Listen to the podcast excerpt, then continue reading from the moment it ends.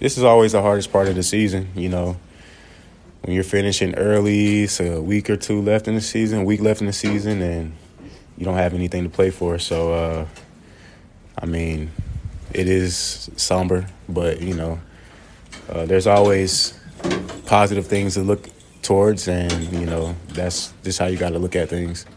Do you look back at this year and kind of, kind of what it could have, should have kind of thing when you you know you think about game one and one yard, uh, one point in Saskatchewan, a couple of big leads that you guys let slip away. It, it, just seems you played better than your record shows, and you probably could have been in, in the race a little bit longer.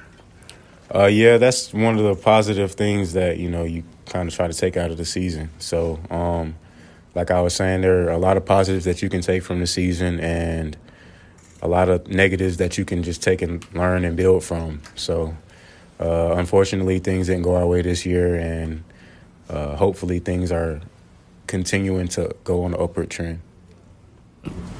Can you talk about uh, the fans, uh, the impact that they had, especially getting that home win finally, and, and what you might say to them now heading into the offseason? uh, just I would say thank you to the fans who you know actually uh, stuck through the hard times and didn't jump ship. Um, you know, I understand that it gets tough watching us lose, but you know we're doing our best to put out you know a winning effort. So thank you to those who did uh, stick through with us through those times. I think it's 11 years now for you. Uh, do you want a 12th? Are you do you want to come back and play still? Uh, for sure. You know, I want to play football for as long as I can. Um, you know, whether that happens or not at my at my age is is you know up to God and you know the people who other people who believe in me like I believe in myself. So uh, we'll see. Ed, when you see those games this year that had the lower crowds and really sparse, does that affect you and other players in any way?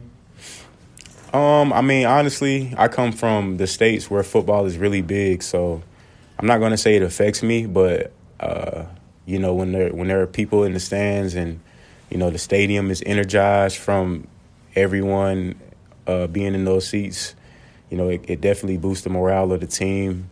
But you know, it's up to us to win and you know give fans something to come out and see.